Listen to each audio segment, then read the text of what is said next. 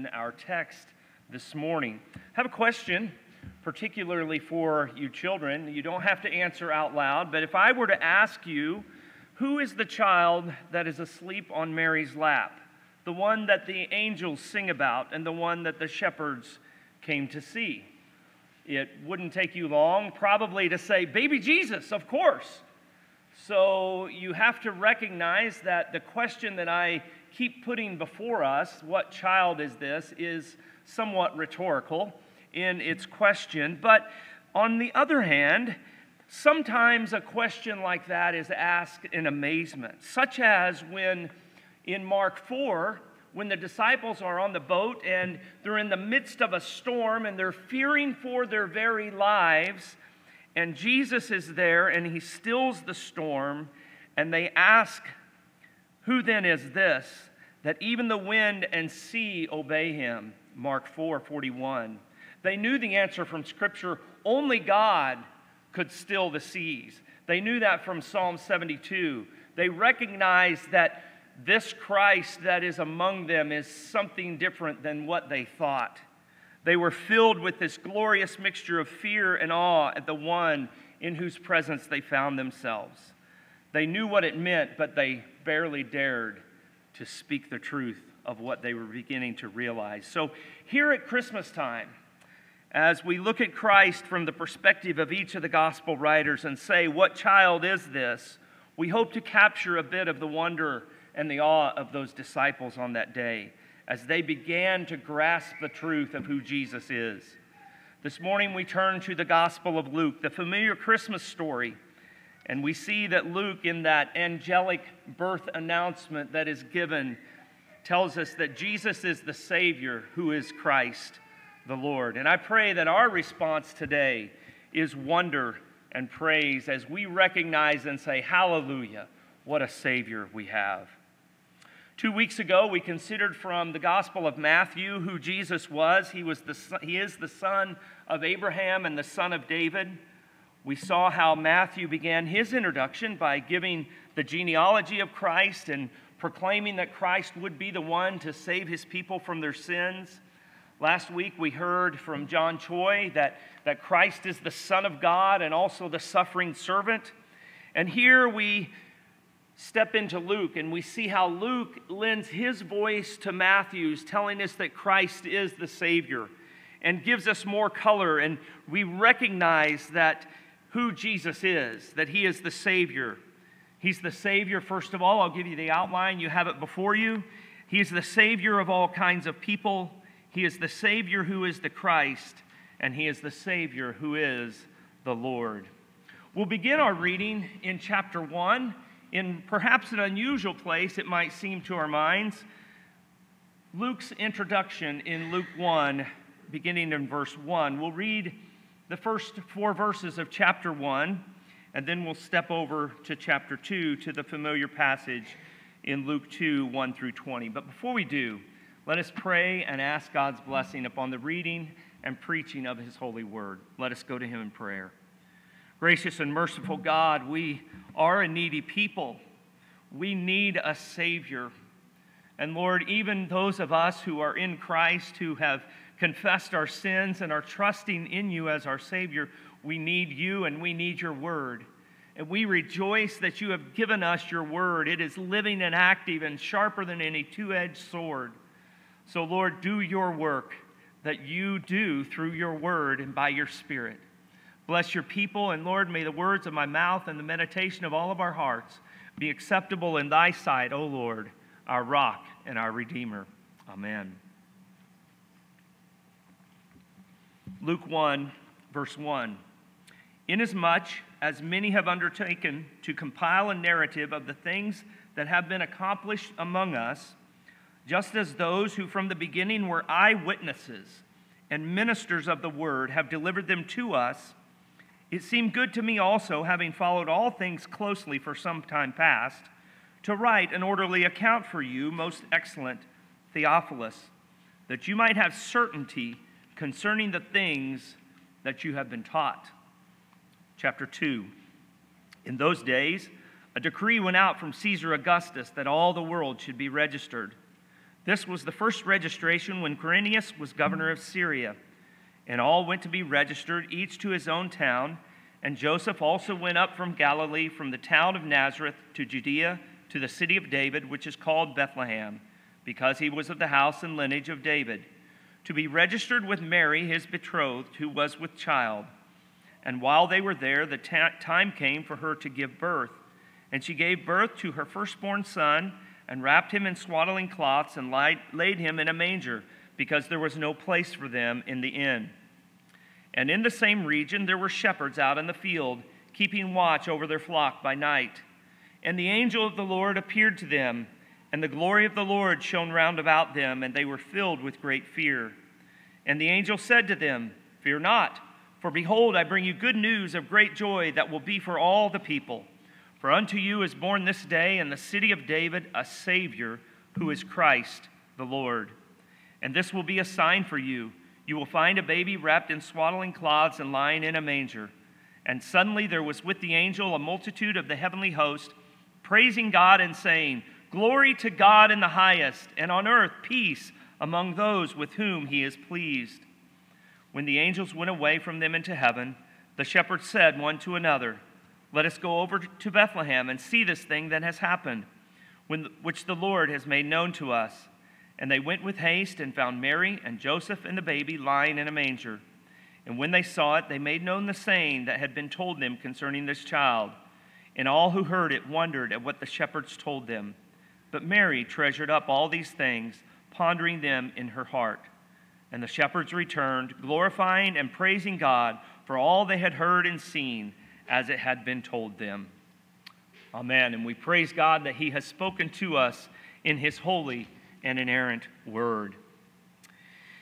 In 1871, a French archaeologist discovered a plaque which likely stood at the entrance to the temple in the time of Jesus in the first century. It was written in Greek, and the translation was this No outsider shall enter the protective enclosure around the sanctuary, and whoever is caught will only have himself to blame for his ensuing death.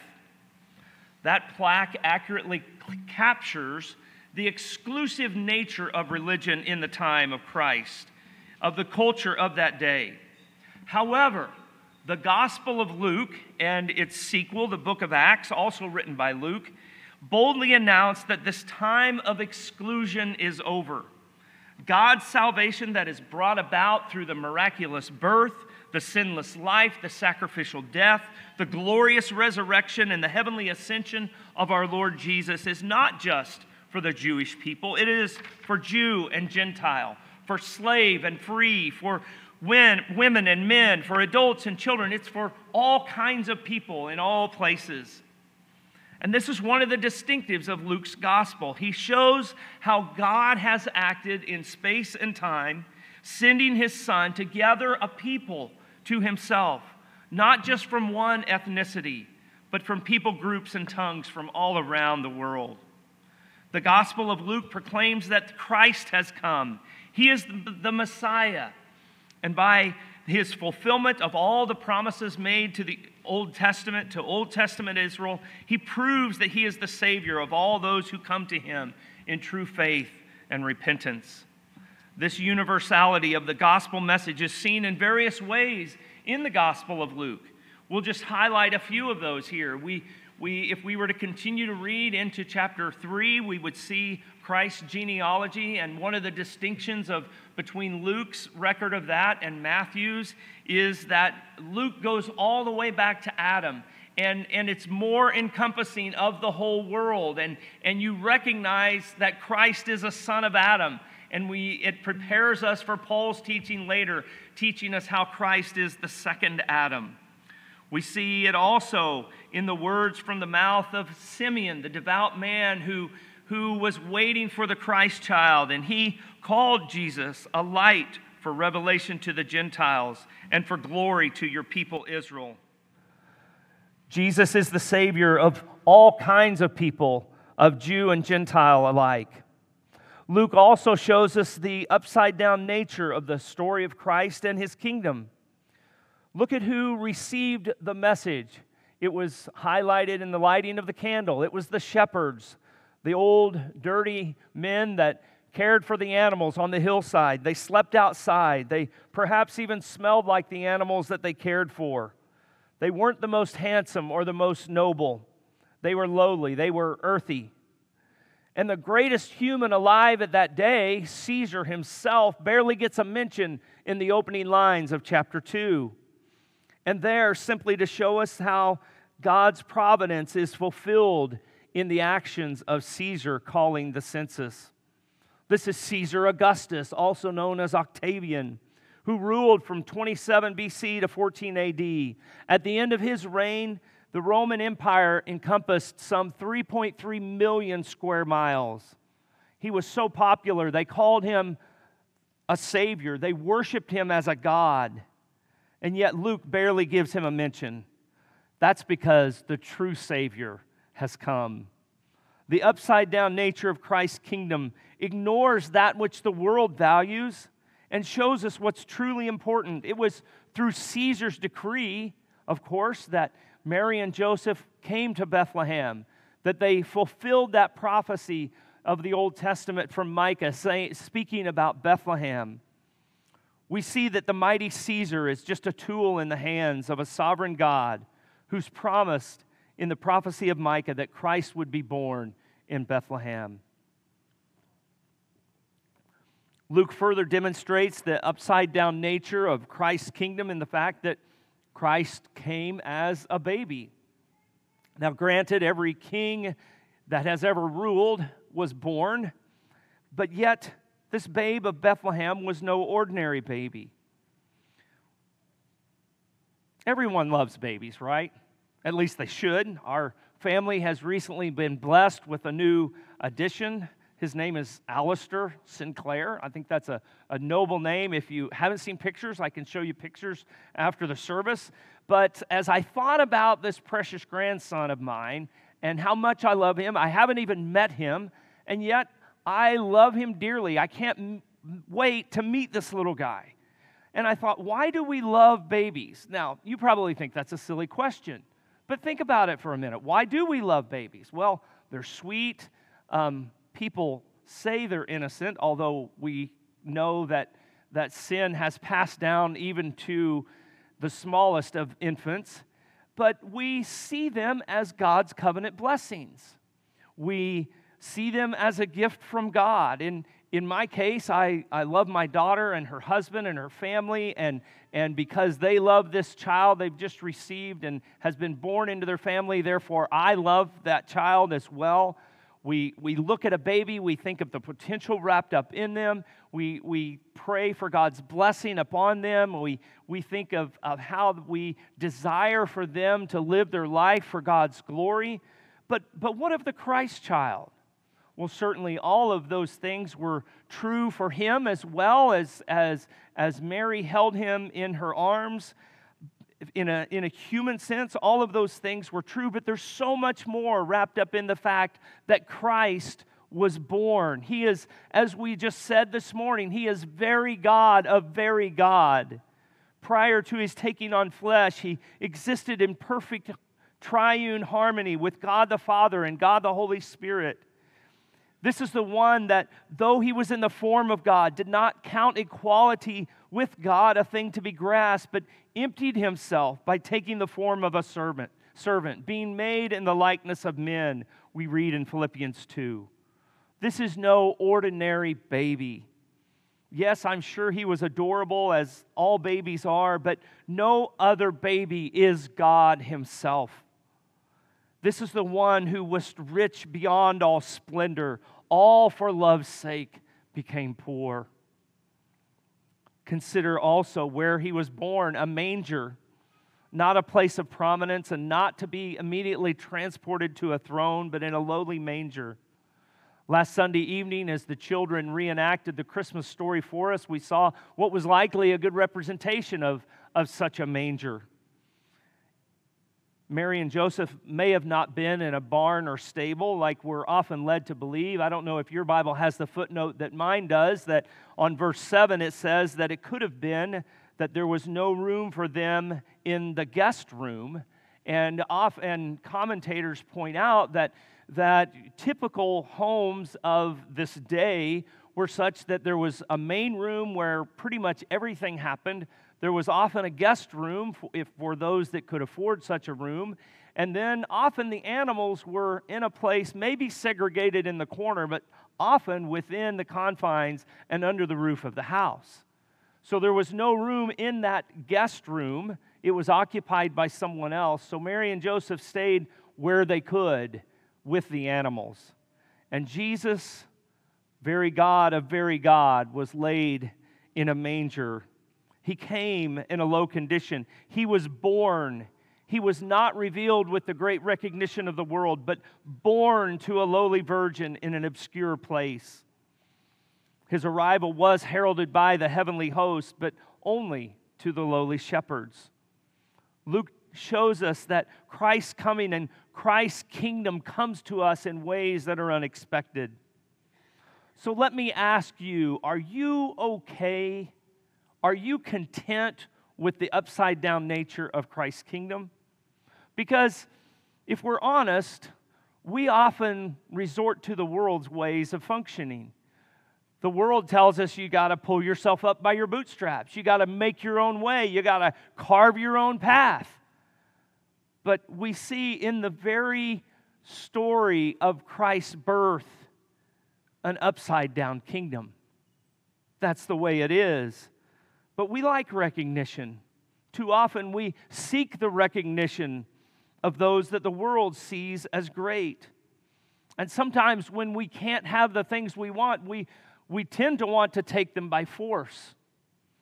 I heard this illustration of, of, I assume this actually happened in a bank where a woman was not content with, with her wages and, and she thought she could get the better of the bank and forged a check. Interestingly, the, the name that she put on the check was Anita Reyes, Anita Reyes. It didn't work out so well for her. But how much are we like that in our hearts where we try to carve out our own path despite the fact that it's wrong and despite the fact that it leads to destruction in the end? We're not drawn to sacrifice. We're not naturally drawn to weakness. We're not naturally drawn to humility. Yet, this is the message of the coming of the Christ child. He came in weakness, He came in humility. He became poor that we might be rich. He's the Savior, not just of the Jews, but of the Gentiles as well. And His way of saving is not the way that we might suppose. He does it in a way that defies the ways of man and the things that often sinful man values. In the words of Mary's prayer of praise in chapter 1, she told us, He has brought down the mighty from their thrones and exalted those of humble estate. He has filled the hungry with good things, and the rich he has sent away empty. Jesus is the Savior of all kinds of people. The second thing we want to see in this angelic birth announcement is that this baby boy of Bethlehem is Christ the Messiah. That's what the word Christ means. It's the Greek version of that term, that title, Messiah. And I think for many Christians, we, we know this term Messiah is significant, but we can't quite grasp what it is. We can't quite wrap our heads around it. And honestly, I think that to some degree that was the mindset of even pious Jews at the time of Christ's birth. Because there's so many different allusions in the Old Testament to Christ, but they're somewhat obscure. Sometimes the language of the Old Testament, especially in the Psalms, will point to a contemporary person as well as beyond that person to one greater. We see that particularly in the Psalms. That's why we often refer to Christ as the great David's greater son. And many of the messianic references in the Old Testament use other language to point to Christ. Words like the star or the branch or the root or the servant. But when you put those together and realize that the pious Jews who were waiting on Christ knew their Old Testament better than we do, we begin to see how much freight is behind that word Messiah to help us begin to grasp what it means that Jesus is the Messiah. He is the one who would come from the line of David and reestablish the throne of David. The word Messiah, the word Christ, means the anointed one, the one who was set apart, anointed to accomplish the mission that God gave him to do. This is the anointed one who was raised up, a prophet like Moses from among his brothers, as it says in Deuteronomy 18. He is the king of whom God said in Psalm 2 that he would set him up upon his holy hill. He is the righteous branch that God told Jeremiah would spring up for David and shall execute justice and righteousness in the land. This is the servant in whom the Lord delights from Isaiah 42. This is the suffering servant of Isaiah 53 who will bear the sins of his people. This is the branch of whom Zechariah spoke who would build the temple. He it is who would usher in the time of the new covenant, a time when God's law would be written upon the hearts of his people, and a time when he says, I will forgive their iniquity and will remember their sins no more. All of this and more is bound up in this messianic hope. And when the angels proclaim that this child is the Savior who is the Christ, a chill should go up our spines as we consider what it meant to those of that day and what it means to us today. This is the promised one. This is the one for whom we've been waiting. And as we read this, we see and, and we think about Luke's introduction, his, his foreword, his, his prologue, in a sense, to his gospel that we read at the beginning. And we see that, that the authority of that, we know that what he speaks is true. And what he proclaims is not only do the angels on the Judean hillside proclaim him as the Christ, his, his coming has already been attended by miracles and angelic announcements leading up to this point. Because there was a very long chapter, chapter one, that we didn't read. And in that, I'll just highlight a few of those things. There we see the angel Gabriel appear to um, the priest Zechariah and tell him that his barren wife Elizabeth would bear a son. The son was, of course, John the Baptizer, the forerunner of our Lord Jesus. Then Gabriel appears to Mary to proclaim to her that she, a virgin, will bear a son. And she was told, You will, shall call his name Jesus. He will be great and will be called the Son of the Most High. And the Lord God will give to him the throne of his father David, and he will reign over the house of Jacob forever, and of his kingdom there will be no end. What messianic language is that? Of his kingdom there will be no end. He will have the throne of his father David, he will reign over the house of Jacob forever. Then we're told of John's birth and Zechariah's miraculous healing from being unable to speak and then just one miracle after another attends these events. And all of this simply builds the case that Jesus is the Christ, the anointed one, the messenger of God, the one sent to accomplish the heavenly mission assigned to him. He is the Savior who is the Christ. Finally, he is the Savior who is the Lord. Again, we see irony in this that this little baby is the Lord. The Lord, a Lord, is one who rules, the one who is the master, the one with authority, the one in charge. Luke has already used this term Lord to speak of the God of Israel, but he's also used it to speak of Jesus. We just considered that Christ came to accomplish a mission. He is sent by God to save, but it is only as Christ is Lord that he is able capable, authoritative to accomplish the mission given to him. Only Christ has the power to forgive sin. Only Christ has power and authority to accomplish the mission of salvation for those that are perishing. And while we've discussed the nature of this salvation, we're yet to touch upon the need for salvation. The very idea of salvation presupposes a need. I read this week that there was a scope commercial years ago in which some football players were a bit embarrassed and anxious to do it, but they were giving their coach a bottle of scope. Their gift presupposed a need. And the very idea of salvation presupposes a need. For us to experience Christ as Savior, we must know our need of a Savior. It's pretty easy to see that the world needs a Savior. There's much violence, there's much hatred, there's much crime, there's much war. There's no doubt that the world needs a Savior. But what about you? Do you need a Savior? The story is told of that the Times of London in the 1900s posed a question to several prominent authors. And the question was this What's wrong with the world today? You've probably heard this before. G.K. Chesterton was one who responded.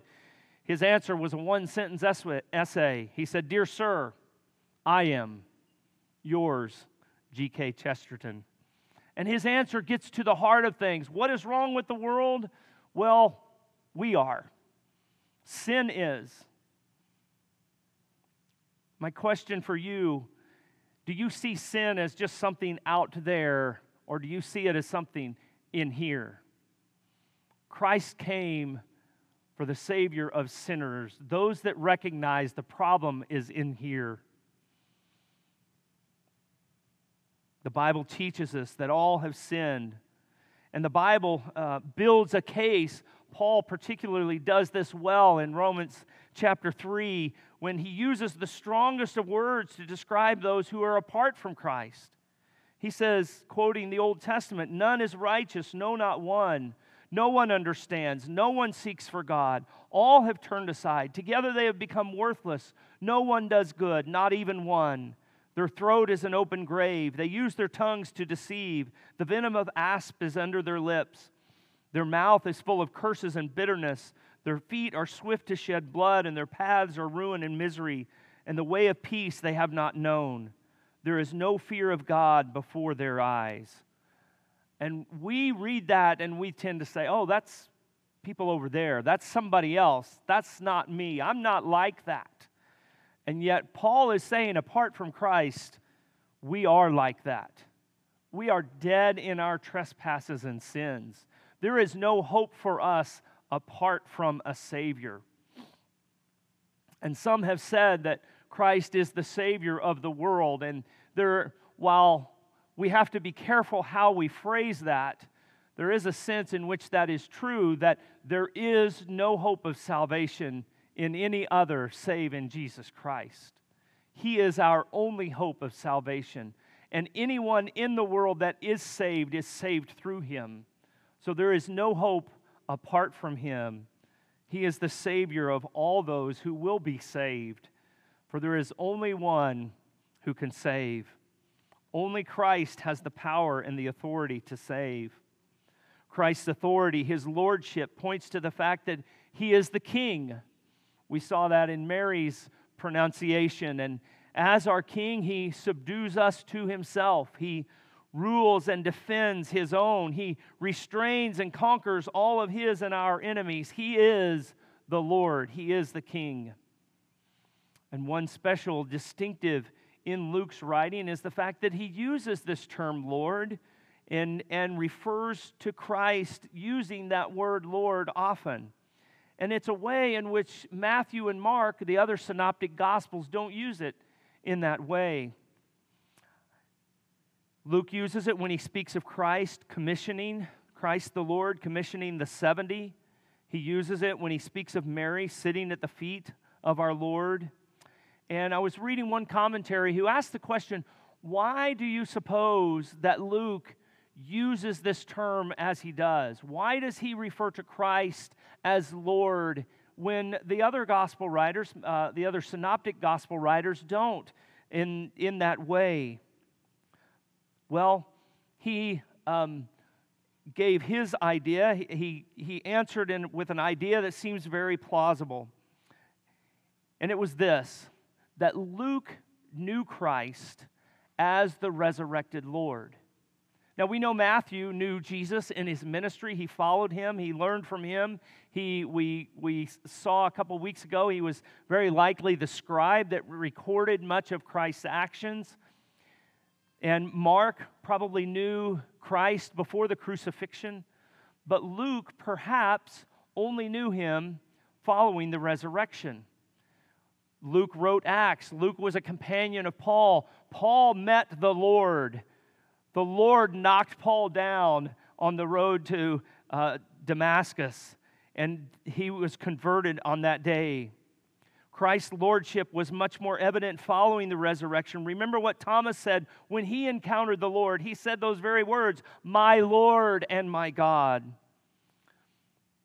Paul continued to emphasize the impact of the resurrection upon the life of believers as he wrote and preached Christ, the resurrected Lord. Luke knew the resurrected Lord. So I ask you do you know the resurrected Lord? Do you know Christ as the Lord of your life? Have you bowed the knee to King Jesus? Have you called him Lord of all? Have you met the resurrected Lord? Some would say that Christ can be your Savior and not be your Lord, but that's not what Scripture teaches. If he is your Savior, then he is also your Lord. And so you must therefore bow the knee to King Jesus. This Savior who is Christ is also the Lord. He demands much from us, He demands our obedience. We recognize that we are in Christ, and that is one of the marks of those who are true followers of Christ, that they are obedient to the commands of Christ. Jesus said in Mark, familiar passage in Mark 8, if any man would follow me, he must take up his cross and follow me. So is Christ your Lord? You must confess your need. You must confess that you are a sinner. I invite you, come to him, seek him, confess your sins, trust wholly upon him for salvation. Perhaps this morning, though, you say, Well, I just don't know if it's for me. We speak of the elect, those whom God will call, those for whom Christ died. And maybe you're, you've heard that term and you say, I'm just not sure I'm one of the elect. Well, the offer of the gospel is before us. Come to Christ, repent of your sins, trust in Him for salvation, and bow your knee to Him as the Lord of your life. He came for the outsiders. Luke teaches us that. He came for the outcast. He came for those that are marginalized in society. He is the Savior. He is the Christ. He is the Lord. Let us pray. Gracious and merciful God, we thank you, Lord Jesus, that you are the Christ and you are the Lord. You are the Savior of sinners. So, Lord, if there's any here that do not know you, may they hear the gospel offer. May they see Christ born, but also Christ crucified, Christ risen, Christ who is the Lord. We give you praise. We thank you that you came. We thank you for the difference it makes in our lives. And we ask all of this in the mighty name of our King and Savior, Jesus Christ. Amen.